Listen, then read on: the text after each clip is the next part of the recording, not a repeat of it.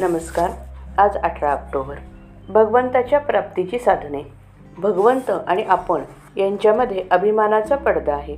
हा दूर झाला म्हणजे आपल्याला भगवत प्राप्ती झाली. हा दूर व्हायला अनेक मार्ग आहेत. कर्ममार्ग हटयोग राजयोग वगैरे मार्गाने हा तितका लवकर दूर होत नाही. उलट क्वचित प्रसंगी वाढतोही. भक्तिमार्ग सोपा आहे.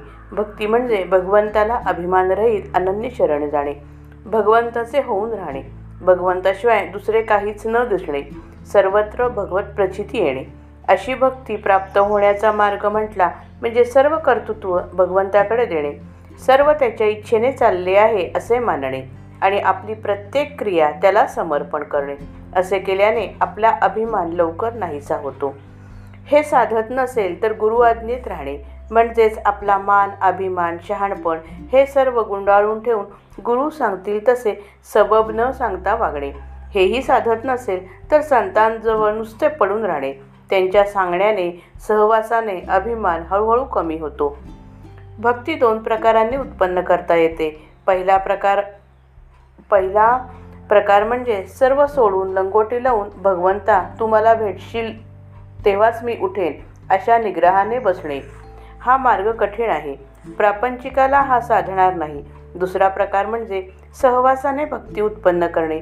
भगवंताचे गुणवर्णन वाचणे. त्याचेच गुण श्रवण करणे. त्याच्या दर्शनास जाणे. प्रत्येक कृत्य भगवंताकरता करणे. प्रत्येक कृत्यात त्याचे स्मरण ठेवणे. असा त्याचा अखंड सहवास ठेवावा. म्हणजे भगवंताच्या ठिकाणी प्रेम उत्पन्न होते. विषयाकरता केलेली भगवत भक्ती ही खरी भक्ती होऊ शकत नाही. भगवत सेवा निष्काम पाहिजे. कारण भक्ती म्हणजे संलग्न होणे. मी विषयाशी संलग्न असतो तेव्हा ती विषयाची भक्ती होते. भगवंताची नाही तेव्हा आपण करतो ही भगवंताची सेवा नसून विषयाची सेवा होते हे ठरल्यासारखे झाले.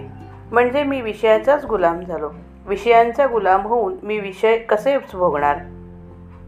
मालक होऊन विषय भोगावेत. संत भगवंत हे निरातिशय सुख देणारे आहेत. त्यांच्याजवळ विषय मागणे म्हणजे रामाजवळ भिक्षेचे फडके मागण्या इतकेच वेळेपणाचे नव्हे का? आपण आपण सेवेचे फळ मागून भगवंताला मात्र दूर करतो.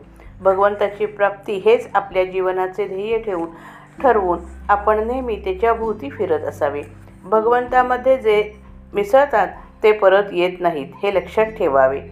भगवंताच्या प्राप्तीच्या आड येणारे नाहीसे व्हावे म्हणून तळमळणारा जो असतो त्याचे साधन बरोबर चाललेले असते. श्रीराम जय राम जय जय राम.